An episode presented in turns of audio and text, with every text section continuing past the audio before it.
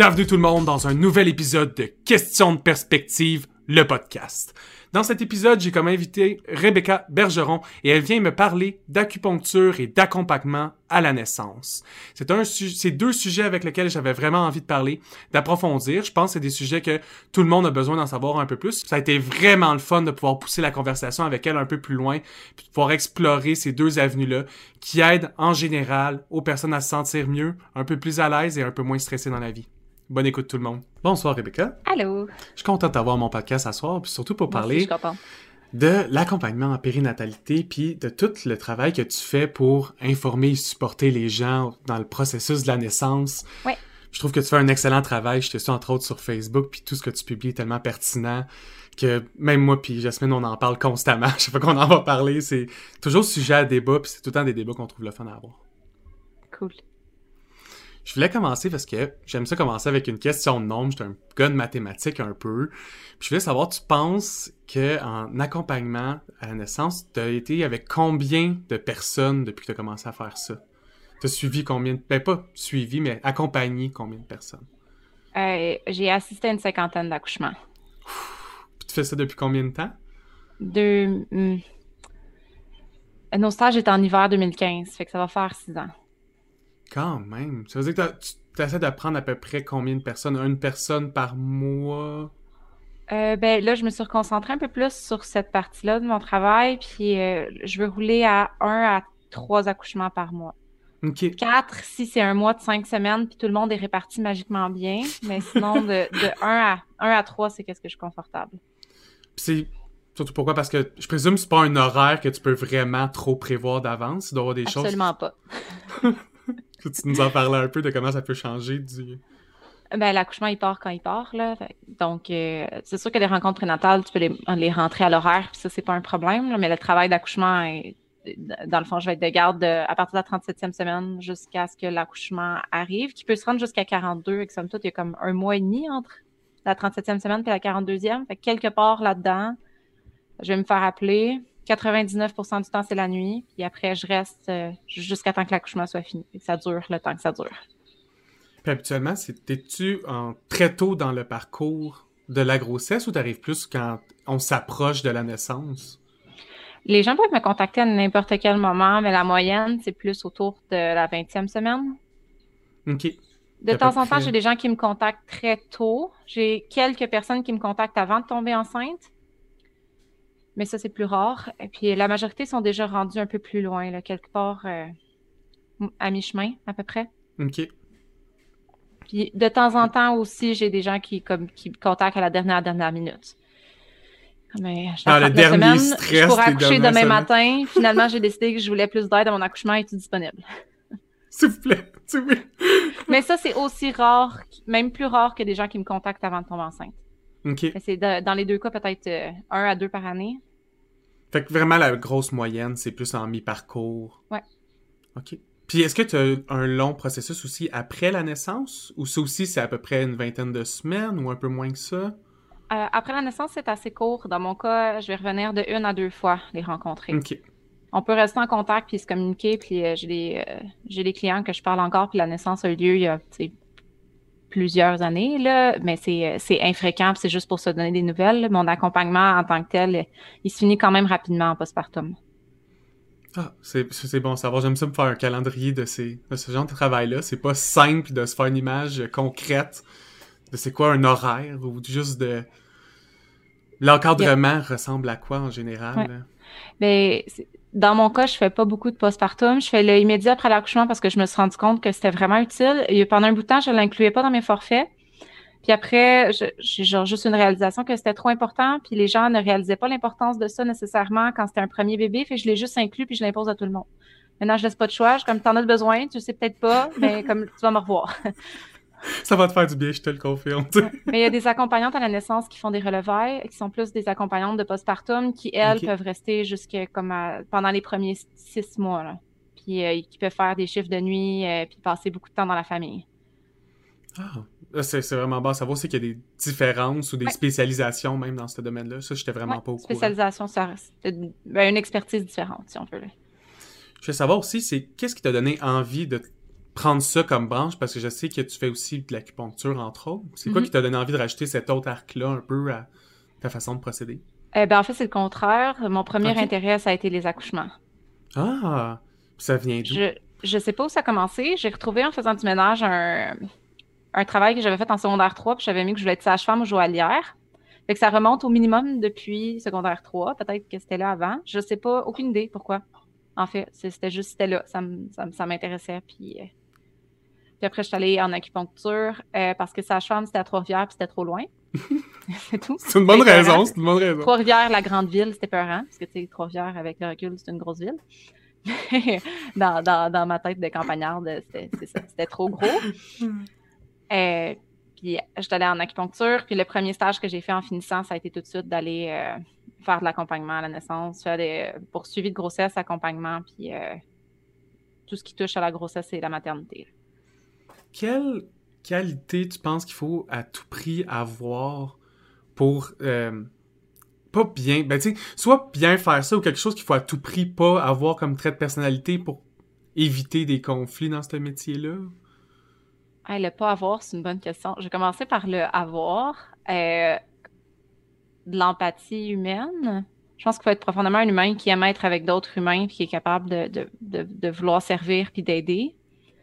Si les relations interpersonnelles, c'est pas quelque chose qui, t'intéresse particulièrement, puis être en présence d'autres êtres humains, ça, ça t'intéresse pas non plus, ou que t'aimes pas les fluides corporels puis que les, les, situations intenses sont trop grosses pour toi, ça, reste. Il faut être capable de gérer du stress puis de de, réagir des fois super rapidement. Euh, ouais, ça pourrait être ça pour à l'inverse, quelqu'un qui est pas euh, ou qui a besoin d'un travail trop routinier, puis de pas être capable de prévoir un... parce qu'un accouchement ça reste vraiment beaucoup d'imprévisible, la durée est imprévisible, euh, quand ça va partir, les personnes ça reste vont réagir aussi. Oui, c'est ça. Quand on, sait qu'il va y avoir un on connaît la fin, on connaît le début, mais entre les deux, c'est vraiment super variable quelqu'un qui a trop un gros sens du contrôle, de la prédictabilité, je pense que c'est un anglicisme. Mais c'est ça, qui a besoin d'avoir quelque chose de prévisible, de calculable, puis de, toujours euh, comme concret et pareil, il y aurait peut-être pas tant de plaisir. Ah, puis la côté Pas à travailler en accouchement. Tu sais, c'est vrai qu'il en faut un, un, peu le même côté que un infirmière qui va falloir qu'il travaille un 16 heures de suite, un 20 heures. Toi aussi, tu sais, en plus, tu le sais pas, puis dans la relation interpersonnelle, souvent, tu sais, nos amis, on set quand on a envie de les voir, puis on leur parle dans des endroits qu'on a envie, dans des moments où on se sent bien. Toi, euh, que tu te sens bien ou non, je présume, tu sais, la personne, elle t'appelle en crise, faut tout le temps que tu sois le plus on point, tu sais, faut tout le temps que tu sois le plus ouverte à écouter. Puis... Ça, que, que, que ça soit un bon moment pour moi ou non, c'est plus grave. Là. Je deviens vraiment comme quelque chose d'arrière-plan. Puis là, j'ai, j'ai, un, devoir, en gros guillemets, là, mais j'ai, une mission à remplir. Puis indépendamment de comment moi je me sens, puis mon niveau d'énergie, ou, euh, faut, faut, que je deliver, puis je vais le faire. Là. Un autre aspect aussi. Même, même si c'est intense et c'est long. Des fois, ah oui, définitivement. comme tu le disais, le temps, c'est pas quelque chose que tu maîtrises dans ce domaine-là du tout. C'est quelque chose qui est très aléatoire et libre à la nature des choses. Ouais. Un, autre aspect aussi, tu disais, tu sais, la, la patience ou le calme. Je pense que c'est un bon point. Tu sais, quelqu'un, ça doit vraiment rassurer, surtout pendant la naissance, d'avoir quelqu'un qui reste très, très calme, qui est pas affecté par comme le chaos tout ambiant de la situation. Ben, si, si t'es affecté, il faut que tu le gardes en dedans. C'était une des premières choses que, je me souviens de mon prof de sage qui me parlait, puis il a dit s'il y a quelque chose de difficile qui arrive, il faut. Tu sais, tu vas avoir manqué à ta tâche si toi tu réagis négativement. Il faut que tu sois le roc de stabilité émotionnelle vers qui la personne peut se tourner. C'est vraiment, vraiment, vraiment pas ta place d'avoir de la peine, euh, de, de, paniquer, d'être stressé. Tu le prends sur toi, peu importe ce que tu as besoin de faire. Tu le vis intérieurement, mais il faut pas que ça paraisse, puis il faut pas que ça t'influence. Définitivement. entre autres, tu penses-tu qu'il y a une bonne partie de quelqu'un qui veut exceller là-dedans ou qui veut faire bien son travail, qui doit être capable d'enlever beaucoup de son opinion personnelle pour laisser libre cours à ce mm-hmm. que le, je vais l'appeler le client, mais la personne qu'on suit veut vraiment? Bien, définitivement, parce que mon travail, c'est d'aider les gens à voir leur accouchement de rêve, puis leur accouchement de rêve d'une personne à l'autre, ça va être des choses complètement différentes. Ça peut être. Euh, j'ai déjà suivi une gynécologue qui, elle, était dégoûtée par l'accouchement. Puis là, j'étais comme, t'aimes pas l'accouchement, c'est ton travail. Comme les bébés des autres, ça va, le mien, c'est dégueulasse. Elle comme, je ne veux rien sentir. Puis elle, son accouchement de rêve, c'était un, accouchement où elle ne sentait absolument rien. Puis elle avait son anesthésiste de garde, puis c'est elle qui faisait ses propres prescriptions de médicaments. Puis elle voulait, d'un bout à l'autre, n'avoir aucune sensation corporelle. Fait c'est sûr que mon travail, à ce moment-là, il était très, ben, il était différent de, admettons, à l'inverse, quelqu'un qui veut absolument tout sentir, qui est en maison de naissance, qui veut vivre le thrill, qui veut être dans le moment présent, qui veut le moins d'intervention médicale possible, qui veut éviter les analgésiques. Puis peu importe moi, qu'est-ce que je considère qui est le meilleur accouchement, puis qu'est-ce que je préférerais, on s'en contrefiche. Mon opinion n'a aucune incidence sur ce qui se passe. Mon travail, c'est d'écouter la personne dans qu'est-ce qu'elle veut, puis de l'aider à obtenir ce, cette chose-là, peu importe c'est quoi. Mais c'est facile d'avoir des billets personnels. Il faut faire du travail sur ça, puis se remettre en question des fois sur, OK, est-ce que je est-ce que je suis peut-être en train d'influencer quelqu'un pour quelque chose qu'elle ne voudrait pas, puis moi, c'est mon opinion, de la façon qu'on formule nos phrases aussi. Je pense que c'est le plus gros challenge de l'humain, faire face à ses propres billets. peu importe comment ouvert d'esprit t'es, puis comment t'essayes de l'être dans la vie. Des fois, il y a des petites choses, des mots qu'on va utiliser, qu'il faut revenir mhm. dessus, faire Ah, je pense que je l'ai utilisé parce que au fond, je veux ça. Ou... Ouais. Puis des fois, c'est super subtil, mais c'est comme si quelqu'un m'arrive. Euh, j'avais une patiente il n'y a, pas, a pas si longtemps qu'elle me disait qu'elle voulait être. Euh, elle allait être provoquée pour un gros bébé.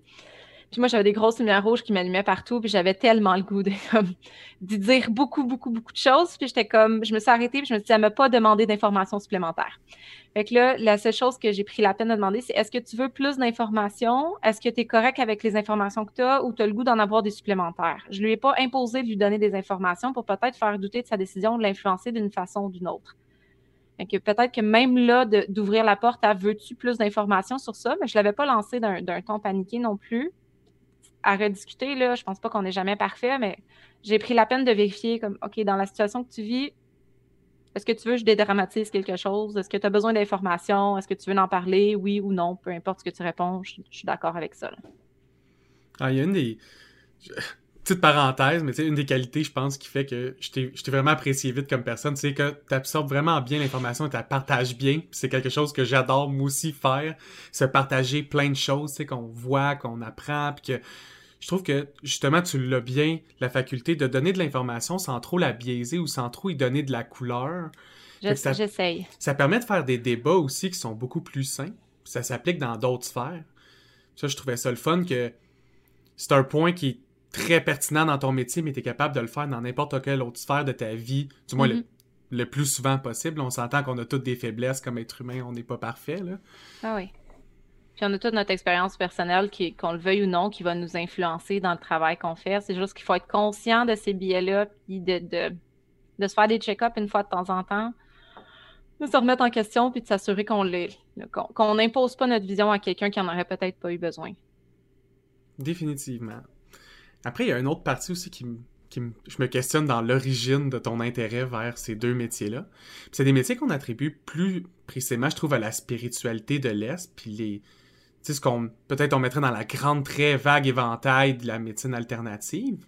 C'est mhm. quoi qui t'a donné envie de d'aller là-dedans, dans le fond, de t'éveiller un peu à toutes ces, ces cultures-là qui est un peu plus vastes, puis qu'on n'a pas accès très facilement nécessairement ici? Euh, ben, honnêtement, pour l'acupuncture, j'étais quelque part euh, au milieu du secondaire. J'étais comme, je veux faire un métier en soins je voulais aider les gens. J'aimais pas ça me sentir impuissante quand quelqu'un souffrait puis pas avoir d'outils puis de juste comme OK, ben tu souffres mais je peux pas t'aider, désolé. J'ai mhm. plein d'empathie mais ça s'arrêtait là. Donc c'était clair pour moi que je voulais faire un métier de soins, mais j'avais pas de j'avais pas nécessairement un intérêt vers un plus qu'un autre. Pour moi, ça semblait plus naturel d'aller vers la médecine alternative, mais euh, pour avoir fait mon stage à l'hôpital, j'aimais vraiment ça, travailler sur un plancher d'hôpital. Avoir eu, je pense en fait pour infirmière, ce qui m'avait tassé, c'était les conditions de, travail, comme carrément, comme les conditions de travail ne m'intéressaient pas, mais ah, le travail de nursing m'aurait intéressé en tant que tel. Puis j'avais pris l'acupuncture parce qu'il y avait une école d'ostéopathie qui m'intéressait puis qui demandait cinq ans d'études pré post-gradué, post-secondaire. J'avais dit deux ans de préuniversitaire à Lionel Groux. Sainte-Thérèse, c'était moins peurant que Trois-Rivières. Puis trois ans de... trois ans d'acupuncture, ça me faisait mon cinq ans. Fait qu'après ça, je pourrais aller dans l'école d'ostéopathie. Mais finalement, quand je suis entrée en acupuncture, Je connaissais pas ça. Je, l'avais mis sur mon pâte un peu par hasard, mais j'ai adoré ça. Puis je me suis rendu compte que les outils que j'avais, ils étaient efficaces. C'est surtout ça qui est important dans mon cas. Parce que je ne suis pas attachée personnellement à un outil plus qu'à un autre. Je suis attachée aux résultats qu'ils sont capables de me donner. comme si l'aiguille puis les, outils de la médecine chinoise n'étaient pas assez efficaces à mon goût ou assez efficaces pour traiter les pathologies que j'avais envie d'aider, ben, je, me serais tournée vers d'autres choses puis ça m'aurait pas fait de peine. Je pense que c'est une belle philosophie à avoir aussi, d'essayer d'être ouvert à toutes les façons de procéder tant que la solution est bonne et fonctionne et mm-hmm. est humaine, on s'entend Parce, parce, que mon but c'était d'aider, puis après ça, j'ai bon ben je suis tombée là-dedans, puis cette médecine-là me permet d'aider les gens, donc je suis satisfaite. Intéressant. Puis je me demandais aussi, encore dans la langue de l'origine, le tout ce qui est l'accompagnement à la naissance ou les sages-femmes slash doula, puis peu importe le niveau, tu sais, parce qu'on sait mm-hmm. que les sages-femmes, ça, s'implique un peu plus dans la médecine, puis les accompagnatrices font un peu plus du non médical, le soutien émotionnel, puis l'informatif. Je me demandais, c'est quand tu penses qu'ils ont fait vraiment leur euh, apparition au Québec où c'est devenu un peu plus populaire? Parce que j'ai trouvé entre autres comme information que c'est juste apparu le mot doula dans le dictionnaire en 2011. J'étais impressionné que ça ait pris autant de temps. Je savais pas ça. J'étais pas au courant. À arriver. Euh, je, je sais pas quand ça allait arriver. Je, je remarque que l'accompagnement à la naissance est plus populaire de, ma perspective de ça fait six ans que je pratique. ça fait assez longtemps que je suis capable de voir des chiffres de certaines choses qu'on voyait jamais qu'on commence à voir ou des choses qu'on voyait souvent qui sont en train de mourir. Je peux voir les tendances, ils s'en vont vers quoi, puis qu'est-ce qui est qu'est-ce qui est populaire, puis qu'est-ce qui est à la mode. Euh, Entre autres, tu quelles informations sont encore underground? qui était peut-être populaire, commence à l'être moins versus quelque chose qui était moins. Comment ça... Ah ouais, ben les épisiotomies, c'est en train de mourir au Québec. OK. Ce qui est bien, l'épisiotomie, c'est de l'acte d'utiliser un ciseau pour couper le périnée pour aider le mhm. passage de la tête de bébé. Il y a encore des places dans le monde où c'est excessivement populaire, comme des 37 à 47% de taux d'épisiotomie. Ça l'était pour nos mères. Nos mères puis nos grands-mères, si on prend la peine de leur poser des questions, as-tu une épisiotomie? C'était comme, ben oui, c'était tout. C'était, it was the way. C'était ça le chemin. ah oui, on posait pas de questions, puis c'était tout, c'était ça qui était le mieux, puis euh, ah, tranquillement, pas vite, on s'est rendu compte que dans, dans certains cas, l'épisiotomie est encore recommandée, puis c'est un acte médical qui peut qui peut régler certaines complications, mais ça devrait pas être utilisé pour tous les naissances systématiquement. Définitivement. Puis ça, au Québec, c'est bien. Le chemin, c'est fait. C'est rare qu'il y ait des épisiotomies. Puis c'est rare. Il reste quelques médecins qui sont connus pour être un peu trop amateurs du ciseau. Mais sinon, les chances d'avoir une épisiotomie de routine qui n'était pas nécessaire, c'est pas une peur que les femmes qui accouchent au Québec devraient avoir. Ça, c'est en train de changer. Il y a aussi plus de médecins qui commencent à accoucher des sièges. Quand j'ai commencé, il y avait juste euh, le, une université quelque part en Abitibi, je ne sais pas c'est laquelle, qui enseignait encore d'accoucher des sièges, probablement parce que transférer à un hôpital était trop loin, fait qu'ils ont dû garder ces ah. compétences-là. Euh, puis sinon, il y avait eu une étude de, je pense que quelque part dans les années 70 qui disait qu'accoucher en siège, c'était plus risqué pour la mère puis le bébé que d'aller en césarienne planifiée. Fait que la mode est allée vers les césariennes planifiées et les médecins ne se faisaient plus apprendre à accoucher des sièges. Donc là, au Québec, le chiffre est en train de se faire c'est en train de, de recommencer à être enseigné, puis il y a des, des accouchements par siège qui se font plus fréquemment, puis qui vont pas nécessairement systématiquement en césarienne. Il y a encore beaucoup de chemin à faire de ce côté-là pour réparer les, les... Ben, pas, ben oui, l'erreur de ne plus l'enseigner, mais c'est en cours de route. Fait que l'erreur était surtout aussi dans la non-variété. Tu sais, c'est comme si on s'était dit, ben, cette façon-là, elle règle 3-4 problèmes, ben, on va l'utiliser pour tout tant qu'à y être au lieu de réaliser qu'il y a peut-être 6, 7 façons de faire les choses qui peuvent être tout à fait fonctionnelles, puis d'y mhm. aller selon la situation ou selon les désirs de la personne. Oui, ben on, fait du mieux qu'on peut avec les informations qu'on a. Puis il y a des époques qu'on avait moins d'informations qu'on en avait. Puis l'intervention qu'on utilisait, c'était la meilleure à ce moment-là avec les connaissances qui étaient disponibles. Puis là, aujourd'hui, avec plus d'études, plus de temps, plus d'expérience, on se rend compte que hein, finalement, c'était soit pas du tout bon ou c'est plus nuancé. Dans certaines dans certains cas, c'est bon, dans d'autres, pas du tout. Fait que là, il y a beaucoup de, de shifts obstétricales comme ça qui se font, mais à différents rythmes partout dans le monde. Ah, vrai que ça doit surtout La culture doit jouer là-dessus. Ce qui doit... Oui, définitif que la culture a joué. Puis il y a des, des, pays dans le monde qui vont être super en avance pour telle chose, mais sur d'autres, ils sont en arrière de nous. Nous, au Québec, on a des choses qu'on est que des gens de France, ils nous regardent, ils sont comme « Oh, wow, vous êtes tellement chanceux, comme vous êtes super moderne pour plein de trucs. » Puis puis pour d'autres, on est en arrière d'eux. Fait que ça. Fait que tout, le monde a un peu trouvé son angle. sur les mêmes choses. Ouais. tout le monde a trouvé son angle d'attaque, là. C'est inspirez-vous de tout le monde, trouvez comment être meilleur dans tout. Après ça, on va être en business. Euh, on l'espère, mais j'avais lu une étude qui disait à partir du moment où est-ce que c'est admis par la communauté scientifique globale que comme une, cette pratique-là est bénéfique pour tout le monde, ça prend 20 ans à l'implanter dans les hôpitaux. À partir du moment où elle est admise. C'est long, c'est vraiment long. Fait que même quand on sait quelque chose, avant que ça traverse les protocoles, puis la bureaucratie, j'imagine, puis la culture, ça prend 20 ans. Puis 20 ans, ça doit pas être partout en plus, ça, doit être 20 ans comme dans les grands centres, puis après ça, ça ripple plus loin, tu sais. Ah ben, peut-être aussi. Fait que, tu sais, ça c'est peut-être même 50 ans quand on y pense. Mettons, tu sais, 20 ans en moyenne, fait que pour certaines choses 10, pour certaines choses 30. C'est vrai qu'il y a des choses, des fois, que c'est... On comprend pourquoi c'est lent pour certains domaines. Mm-hmm. Des fois, on aimerait ça pouvoir avancer les choses. Oui, puis c'est frustrant parce que pendant le 20 ans où est-ce que c'est pas mis en pratique, c'est 20 ans où est-ce qu'on sait, tout le monde collectivement, qu'il faudrait que ça, ça l'arrive, mais ça l'arrive quand même pas. Comme tu as la frustration de savoir qu'on pourrait faire mieux, mais qu'on l'implante quand même pas pour des raisons mystérieuses. Et probablement administratives. Je, je, sais, je sais pas l'arrière-plan, qu'est-ce qui se passe, puis pourquoi les choses avancent aussi.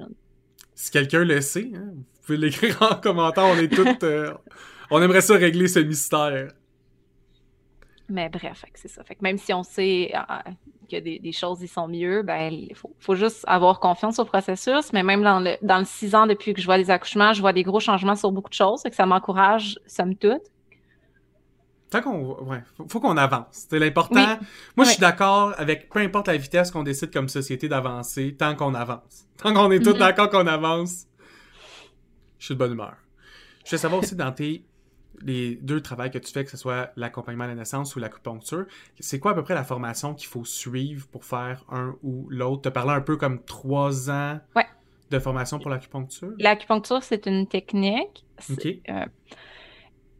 C'est ben, c'est au cégep, mais ils ont été. Euh, il aurait pu ne pas être au cégep. Le programme est vraiment intensif, puis même il est intensif dans des conditions où est-ce que tu as déjà tous tes cours de base de fait. Non, mais technique, c'est souvent ça. Puis quand t'as pas tes cours de base de fait, tu te retrouves à faire quasiment du 50 heures, 55 heures euh, de cours par semaine. Peut-être que ça a changé depuis, mais dans les, dans les années où j'étais, ils prenaient un étudiant qui sortait du secondaire par année parce que légalement, il était obligé. Mais il y en avait juste un. Il y en avait un par année. C'est tout. Tous les autres, c'était des gens qui faisaient des changements de carrière ou qui avaient déjà fait des cours de base. Sinon, c'était trop. Il n'y avait aucune façon de mettre les cours de base dans l'horaire ben, s'il y en avait un ou deux, les, gens y étaient plus conciliants, là, mais sinon, euh, sinon pas du tout. C'est ça, ça reste une technique, ça se fait en trois ans. Il y a beaucoup de monde qui le font en quatre parce que c'est plus sain d'esprit. Mm-hmm. Mais euh, une technique où est-ce que pour être admis, vu que c'est contingenté, c'est vraiment mieux d'avoir déjà fait un programme collégial. C'est vrai que ça l'aide. Surtout si tu peux prendre un, parcours que t'aimes, puis que tu vas être à l'aise pour avoir quand même une bonne moyenne. Ben, ça, tu mhm. fais ton transfert. Là. Puis ben, il y a des tests maintenant. Euh, dans mon temps, quand j'avais été admise, ils se fiaient juste aux notes. OK. C'est tout. il y avait comme quelqu'un dans ma classe qui était une ancienne marionnettiste puis artiste de cirque qui a dit ben, j'ai des excellentes notes, mais c'est dans quelque chose qui est totalement non lié aux compétences que je vais avoir besoin pour être acupunctrice. Euh, dans ma dernière année, par contre, ils venaient de changer le processus d'admission pour inclure des tests de personnalité. Au-delà de tes notes, est-ce que tu es quelqu'un d'humainement compétent à faire ce qui s'en vient? Je pense que c'est très important de ben plus en plus dans les domaines, euh, je vais appeler ça les domaines humains, mais les domaines d'interaction mm-hmm. sociale, d'avoir au moins une, formation ou de s'assurer que les personnes qui sont dans ce domaine-là ont des personnalités qui fonctionnent bien avec les autres. Parce qu'on s'entend que c'est pas... Euh, t'as pas envie de, de rendre compte que t'es pas à l'aise dans ta relation quand t'es rendu déjà avec des aiguilles dans toi, immobile. pas là que t'as envie de paniquer ou de sentir mal. ça, mais admettons quelqu'un qui avait des excellentes, excellentes notes, mais qui voulait juste apprendre l'acupuncture parce que c'était quelque chose qui l'intéressait, mais qui ne comptait jamais pratiquer. Mm-hmm. J'ai envie d'avoir des connaissances pour avoir des connaissances, je m'en vais à l'école, j'ai des bonnes notes, donc je rentre à l'école. Ça l'autre la place de quelqu'un qui voulait probablement pratiquer, puis qui aurait pu, peut-être qu'il avait une moins bonne cotère, mais qui aurait fait le métier. Au moins, on prend le risque, qui aurait fait l'effort pour combler ce, cette différence-là avec peut-être la mhm. cotère de l'autre pour être super efficace dans son domaine. Ouais. Puis, euh, fait que ça, c'est pour l'acupuncture au Québec. Euh, accompagnement à la naissance, ce n'est pas un. J'ai juste métier certifié, c'est pas le terme, là, mais c'est pas un métier reconnu. Fait que n'importe qui peut, n'importe quand, se déclarer accompagnant à la naissance ou le faire en autodidacte, puis euh, y aller avec ses propres formations, ses propres lectures. Il y a des formations qui existent, qui vont varier de deux jours à trois mois, dépendant des écoles. Certaines qui vont demander de faire des stages, d'autres, tu as un examen à la fin de tes journées de formation, puis c'est suffisant. Et c'est très, très varié, en fait. Ça dépend vraiment un peu du parcours que tu veux faire. Quelqu'un qui, comme tu dis, qui est vraiment autodidacte pourrait vraiment juste essayer de prendre le plus d'informations, se renseigner, et euh, évidemment vérifier ces informations par elle-même, puis essayer de d'amasser un peu un catalogue d'informations. Mm-hmm. Ou tu peux essayer de voir d'autres personnes dans le même domaine qui parlent de leur expertise, puis aller absorber ça, je présume?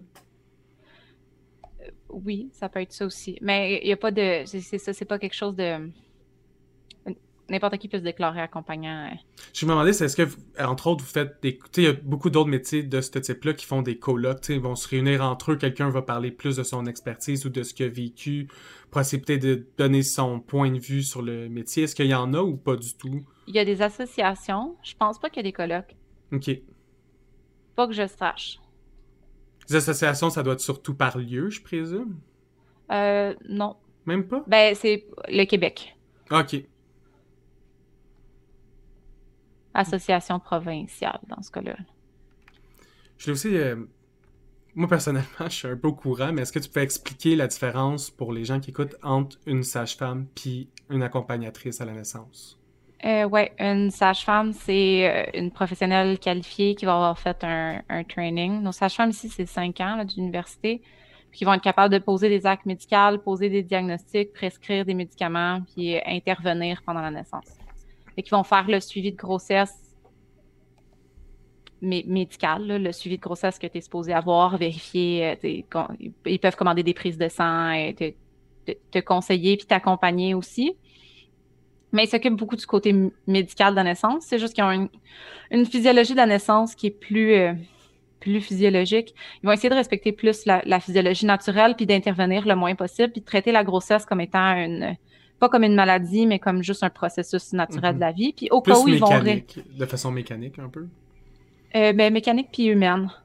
Mais juste, ils, vont pas. Euh, de toute façon, ils peuvent pas faire des suivis de grossesse à risque. Si la grossesse est déterminée à risque, selon certains critères, le, suivi va être transféré euh, à un gynécologue ou à un médecin. OK, je vois. Fait qu'ils peuvent s'occuper, faire le suivi médical de grossesse non à risque au Québec. Euh, au moment de l'accouchement, ben, c'est elles qui vont euh, attraper le bébé, faire les manipulations, qui peuvent recoudre les points, administrer certains médicaments, puis faire de la réanimation au bébé au besoin. Puis après ça, je présume que le point pourquoi on a vu apparaître un peu plus les, les accompagnatrices, c'est que le côté un peu médical de la chose, puis de s'occuper un peu de, cet aspect-là en, plus précisément, a dû apporter, pas, je veux pas dire froideur, parce que c'est, je veux pas dire qu'ils sont moins humains, mais qu'ils ont moins le temps de s'occuper de l'accompagnement un peu psychologique ou du support émotionnel ben, les sages-femmes le font. Ils ont quand même beaucoup de temps pour faire des suivis. Leurs suivis peuvent prendre de, de une à deux heures plutôt que je vais généraliser un 10 à 15 minutes avec un gynécologue. C'est pas de la faute des gynécologues, ils sont juste super occupés. Puis ils ont des horaires de fou, puis ils sont coincés dans une machine administrative eux aussi. Les, accompagnantes à la naissance ne posent aucun acte médical, n'interviennent pas sur la naissance, ils sont là pour supporter la mère, autant physiquement qu'émotionnellement que le côté informatif.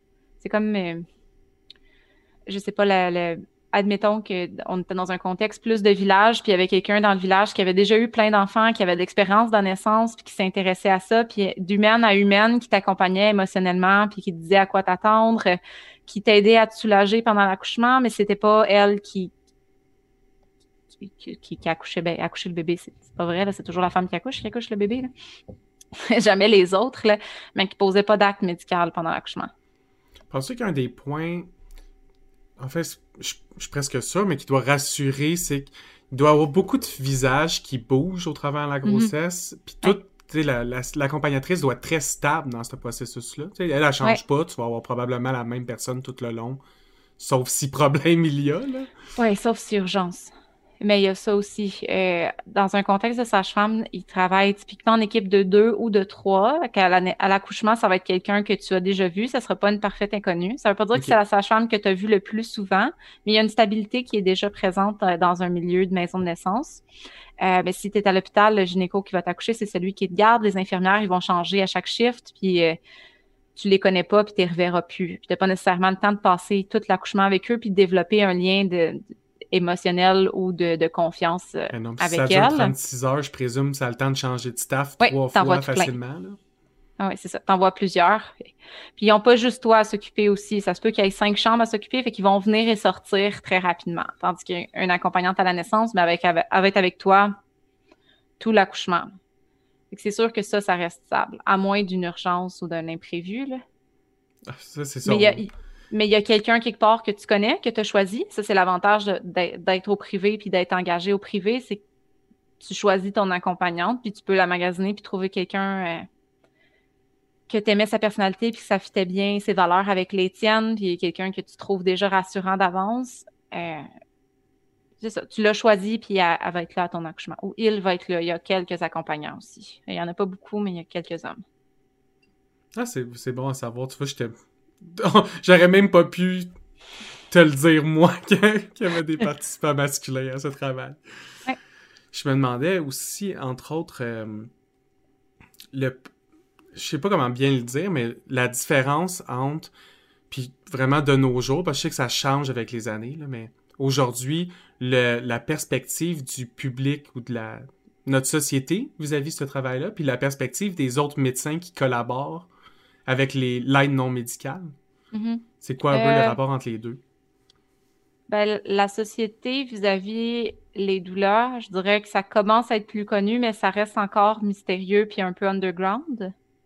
Dans certains cercles, ça va être plus connu. Je dirais dans le cercle des accouchements naturels, c'est plus connu. Pourtant, on peut avoir de l'accompagnement à la naissance dans un accouchement excessivement médicalisé.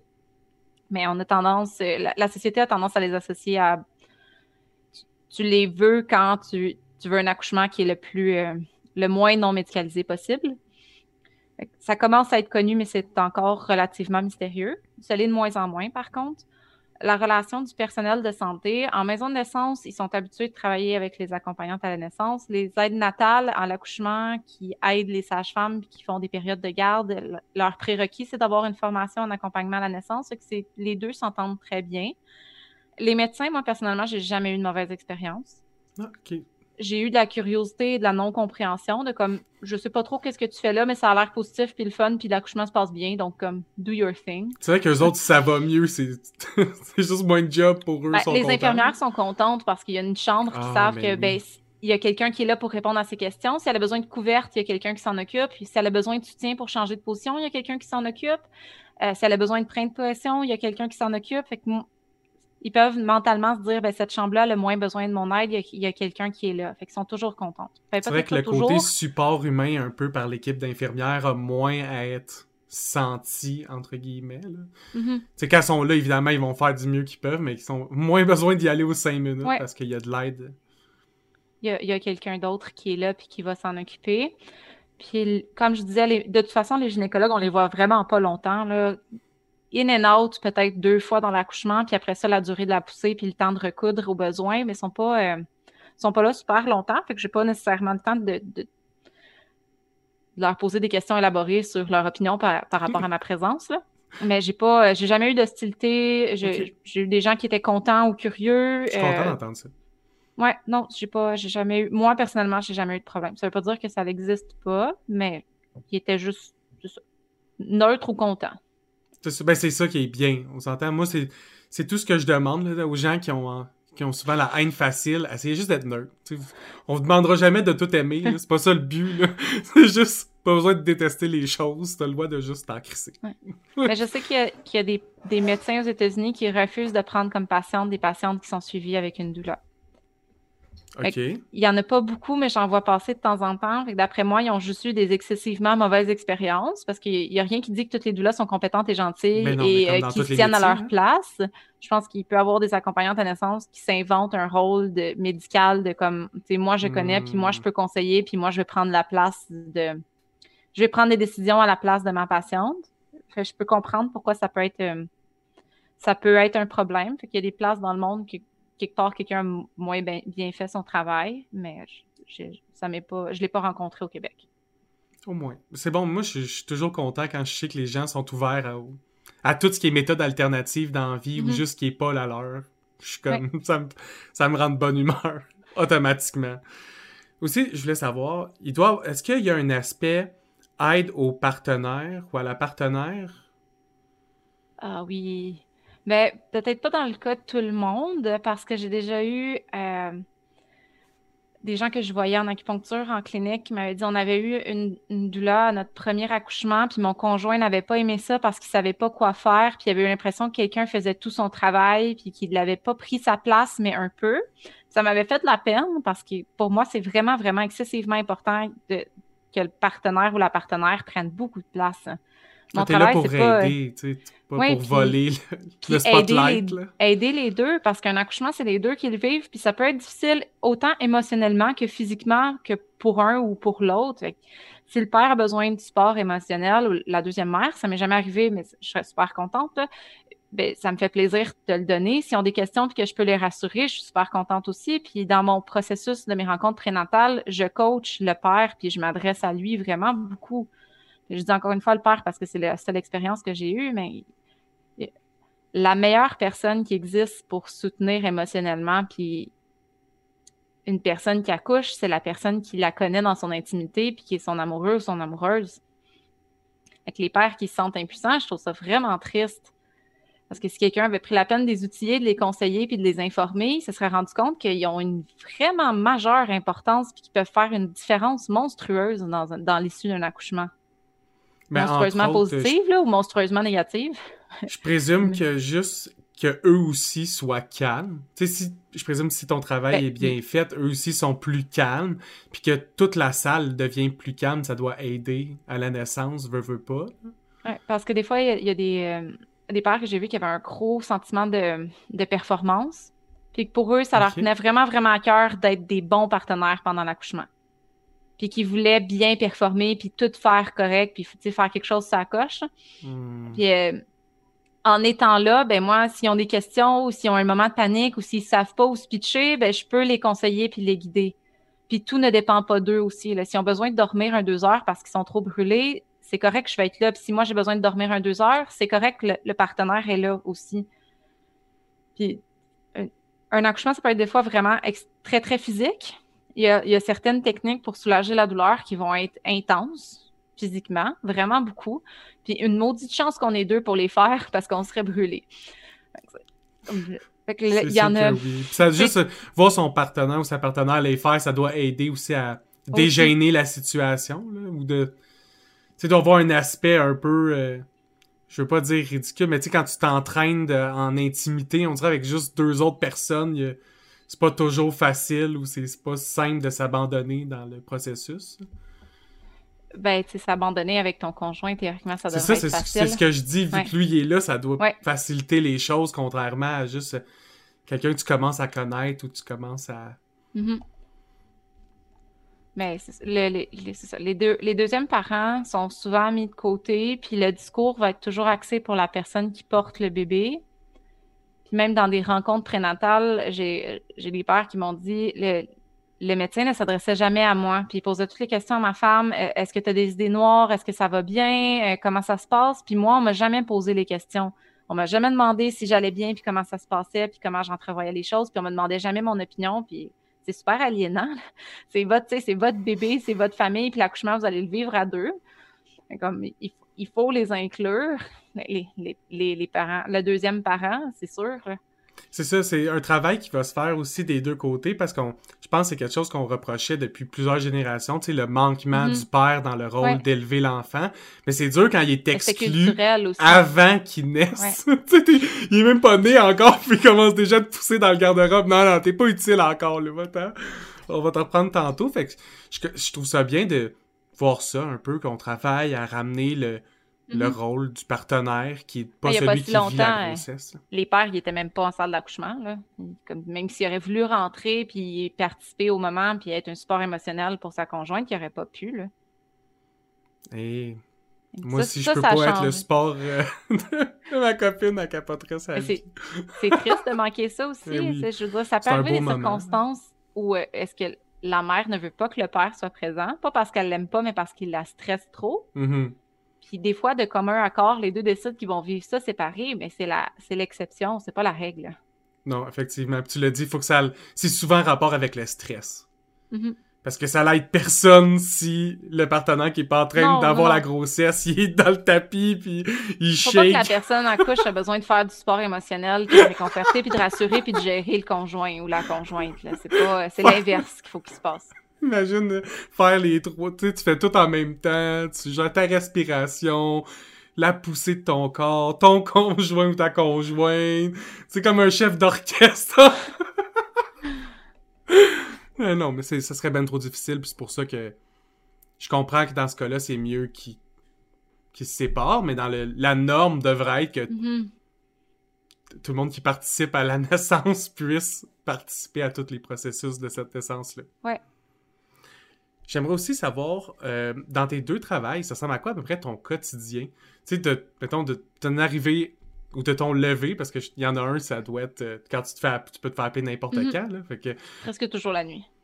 Plus souvent, la... presque toujours? Presque toujours, presque toujours. Ça m'est arrivé deux accouchements des jeudis matin. OK. C'était deux jeudis back-à-back au même hôpital avec le même staff, fait que c'était vraiment génial. On s'est juste redit bonjour, tout le monde. C'est Mais... un drôle hasard. Oui, c'est ça. Mais à part ces deux jeudis-là, euh, c'est toujours la nuit. Dans, dans, dans les accouchements que j'ai assistés. Puis sinon, habituellement, je présume que tu as ton centre d'acupuncture, tu as ton local.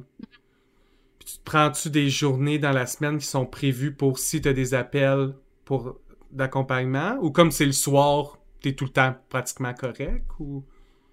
Ben, mes rencontres prénatales, j'y rentre dans mon horaire régulier d'acupuncture. C'est juste que plutôt que de voir des, euh, des, des, patients d'acupuncture, ben, je vois des patients que je fais des, cours prénataux ou euh, peu importe la rencontre qu'on est rendu. Mais j'ai des heures cliniques régulières.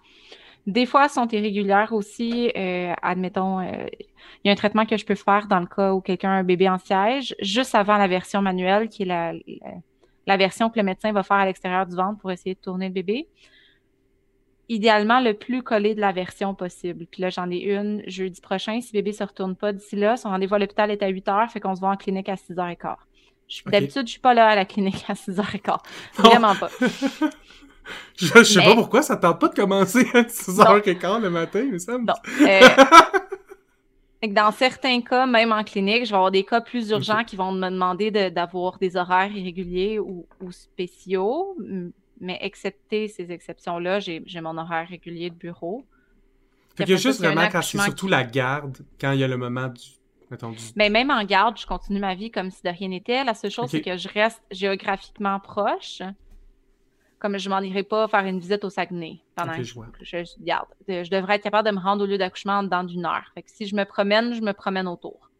Puis aussi, je me couche tout le temps un peu plus tôt. Je bois jamais d'alcool assez pour que je puisse pas conduire. Fait que c'est peut-être une demi-consommation, mais le, le moins possible.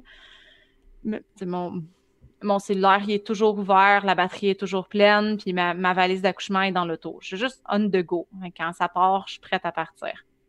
Mais, mais je continue de travailler. Je suis ici. Parce que à prendre trois accouchements par mois, je suis comme tout le temps de garde. C'est rare que j'ai des trous, là.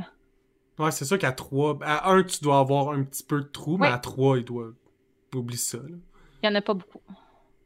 Non, mais c'est fun. Ton horaire, il est beaucoup plus stable que je m'imaginais un peu parce que tu es capable de vu il y a beaucoup de ton en fond de l'explication ou de transmise d'informations que tu fais, que c'est comme tu dis, c'est des cours prénataux, ça, doit être des.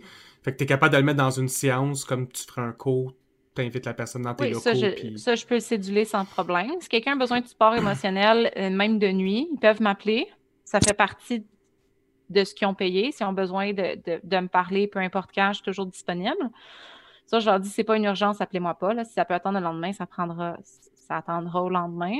Mais euh, somme toute, c'est assez rare. Les gens, ils ont souvent des questions, mais pas des. Euh, pas nécessairement un besoin euh, immédiat qu'on se parle pendant plusieurs heures. Là. Fait qu'il y a les accouchements, dans le fond, qui sont chaotiques. C'est vrai que souvent une question, à la limite, tu peux attendre 12 heures ou tu peux attendre un petit moment que la personne a répondre. C'est rarement comme j'ai vraiment besoin de l'info Mhm. live, sinon ma vie elle, est- elle Oui, arrête. c'est ça. Mais dans ce cas-là, je leur dis appelez-moi. Même si c'est 3 heures du matin. Puis les, puis les accouchements, ben, les gens en clinique, de toute façon, j'ai ma, m- 80% de ma clientèle, c'est des femmes enceintes. Si je leur dis j'annule ton rendez-vous demain parce que je pars pour un accouchement, il n'y a personne de fâché. tout le monde comprend. Tout Tout le monde, est dans la même tout situation. Tout le monde est content, fait que c'est pas un problème, puis je remets le rendez-vous à plus tard.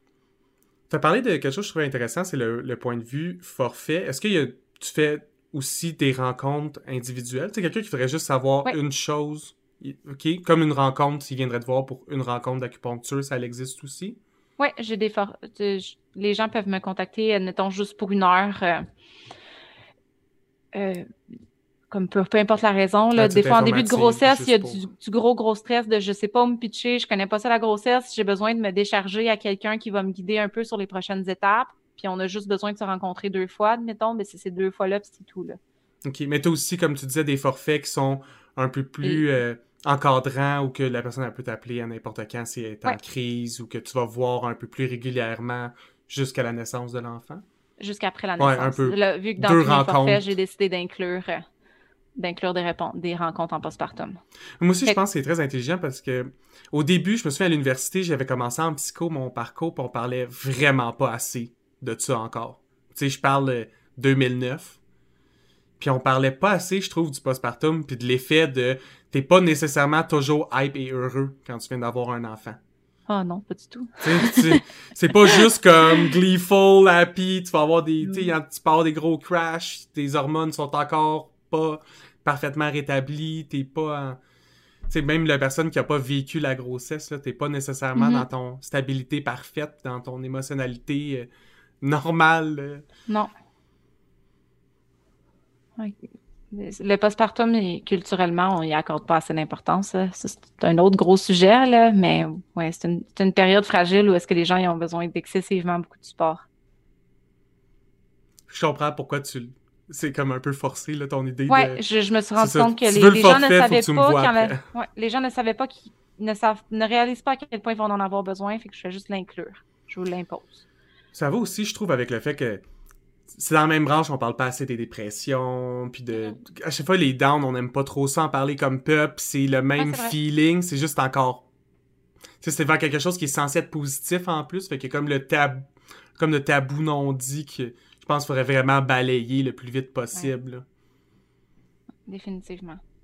Puis pour les, les, plus petites rencontres, dans le fond, mon, travail, c'est de répondre aux services que les gens ont besoin. Fait que je suis toujours adaptable. Puis si ce que tu as besoin, c'est juste une présence à l'accouchement, j'ai même pas besoin de te rencontrer avant. Je veux juste être capable de t'appeler quand je vais accoucher puis de savoir que tu vas être là pour m'aider avec les outils que tu as. Mais je veux pas te voir avant. J'ai pas besoin de rencontre prénatale, j'ai pas besoin de cours, j'ai pas besoin d'informations. Je veux juste ta présence. C'est correct aussi. Si c'est ça que quelqu'un a besoin, je suis parfaitement d'accord avec ça. J'honore le fait que les gens savent qu'est-ce qu'ils ont qu'est-ce qui est bon pour eux. Puis si quelqu'un veut plus de rencontres prénatales, a besoin d'être plus rassuré, de, de passer plus de temps sur certaines questions, d'avoir des cours prénataux encore plus complexes, ben, c'est correct aussi. Ben oui, puis comme on disait au début, c'est surtout dans l'écoute du, ben, du patient, du client, de la personne Mhm. qu'on suit, c'est d'avoir son accouchement de rêve. Puis pour ça, c'est d'être informé parfaitement dans ce qu'elle veut aussi. Tu sais, c'est des Il y fois, a tu, certaines personnes que oui. c'est c'est dur de faire un choix quand tu sais pas tout. Puis c'est dur de faire un choix quand tu sais juste une chose ou que t'as as, l'impression que c'est juste une chose. Tu sais, des fois, c'est... Ouais. Moi, je pense qu'avant de te connaître, j'avais jamais entendu parler de variété d'accouchement, là. À part que je savais qu'il y avait les complications, c'est que les complications, ça existait, puis qu'il y avait des façons Ouais. d'aider. Mais toutes les autres façons saines de le faire, inconnues totales. Et je sais plus c'était qui la, la citation. mais If I don't know my option, then I don't have any. Si je connais pas mes options, j'en ai aucune. C'est exactement ça. Puis ça, c'est très vrai. Puis il y a un travail informatif qui est le fun à faire, puis que les gens sont souvent contents d'avoir. La majorité des, des gens qui sont attirés vers moi, c'est du monde qui aime connaître, parce que moi, j'aime ça, j'aime ça connaître. Puis j'aime ça enseigner aussi. Euh, on a les clients qui fit avec notre personnalité, mais j'honore puis je respecte le fait que quelqu'un voudrait ne pas savoir.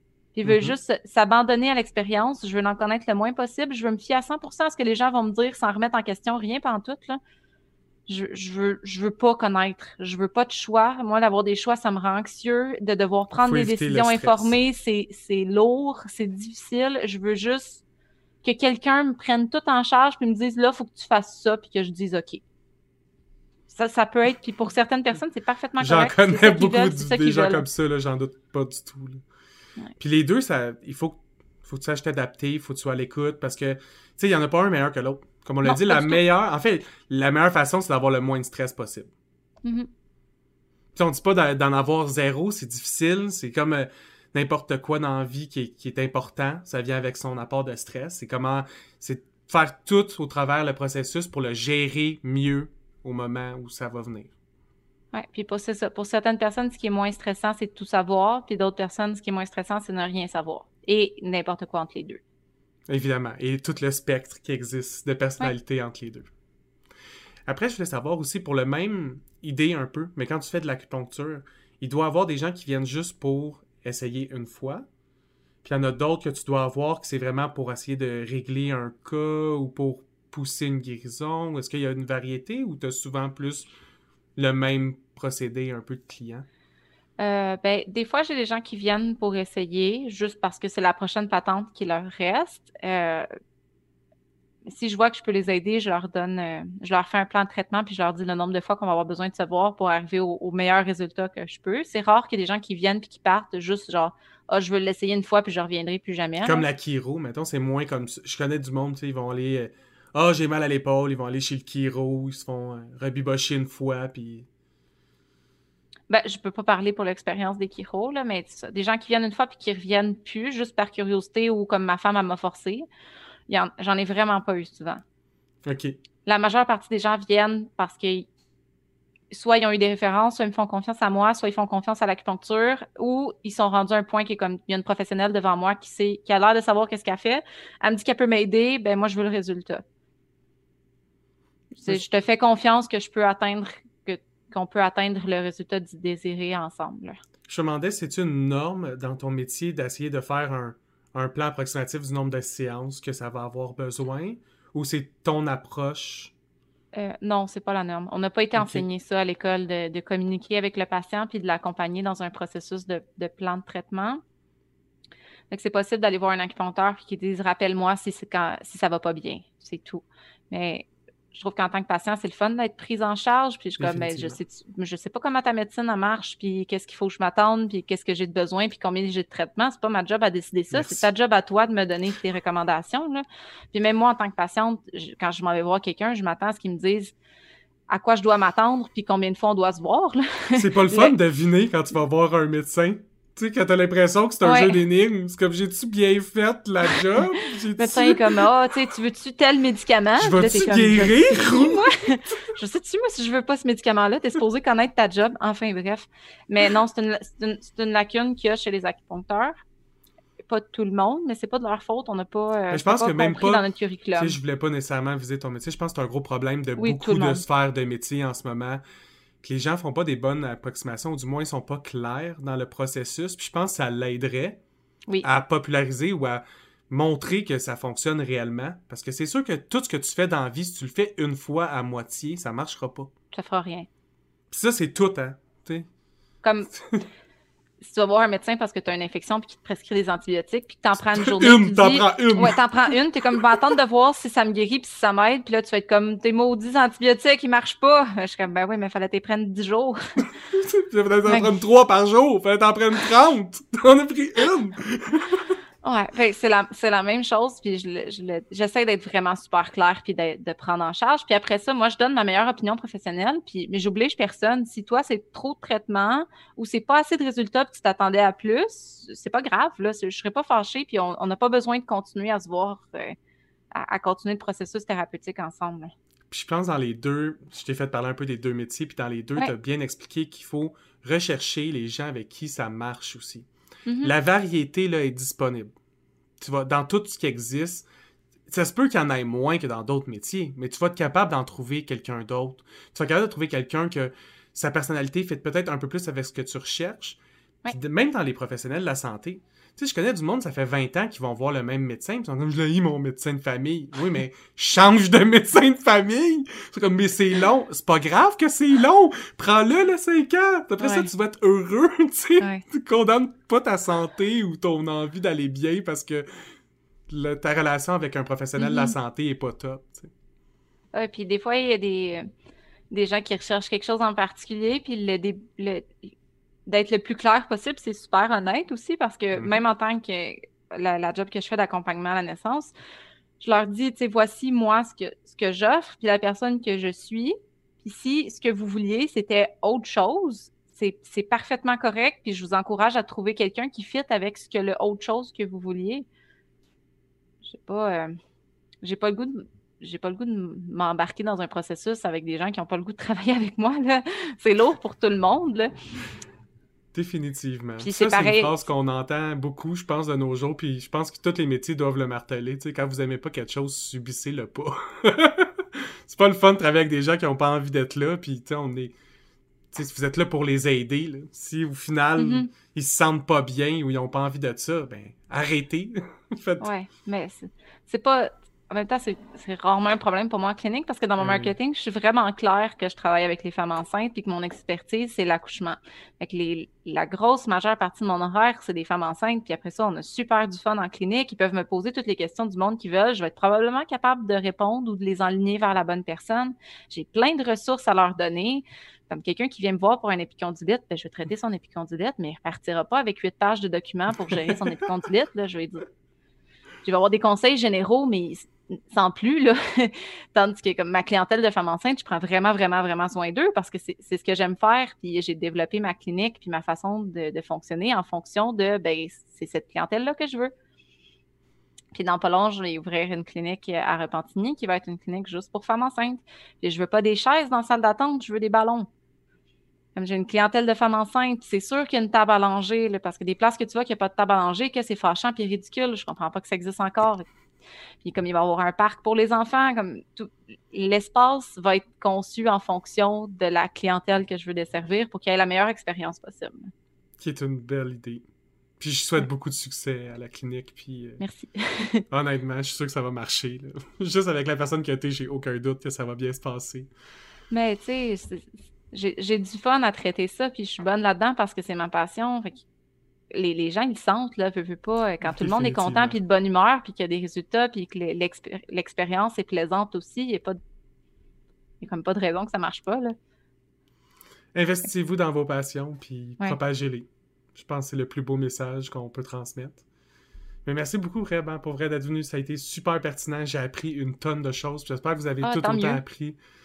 Puis je vous invite à la suivre sur Facebook. Elle a beaucoup de pages dans lesquelles elle donne plein d'informations ultra pertinentes, très régulièrement. Puis euh, ça vous donne envie de peut-être euh, faire affaire avec elle pour soit l'acupuncture ou pour ses services d'accompagnatrice, ben, vous la trouverez super facilement sur Facebook. Je vais mettre le lien de sa page en dessous dans la vidéo. merci. Puis, euh, ben, bye, merci d'avoir euh, pensé à moi pour que je puisse parler des choses que j'aime. Comme, oh, ça fait plaisir. parler d'accouchement, je peux en parler pendant trois jours, puis il n'y aura pas de problème. Moi, j'adore les gens passionnés. Puis toute personne qui a une passion à partager, ça va me faire plaisir d'y recevoir. Merci d'être venu. Good.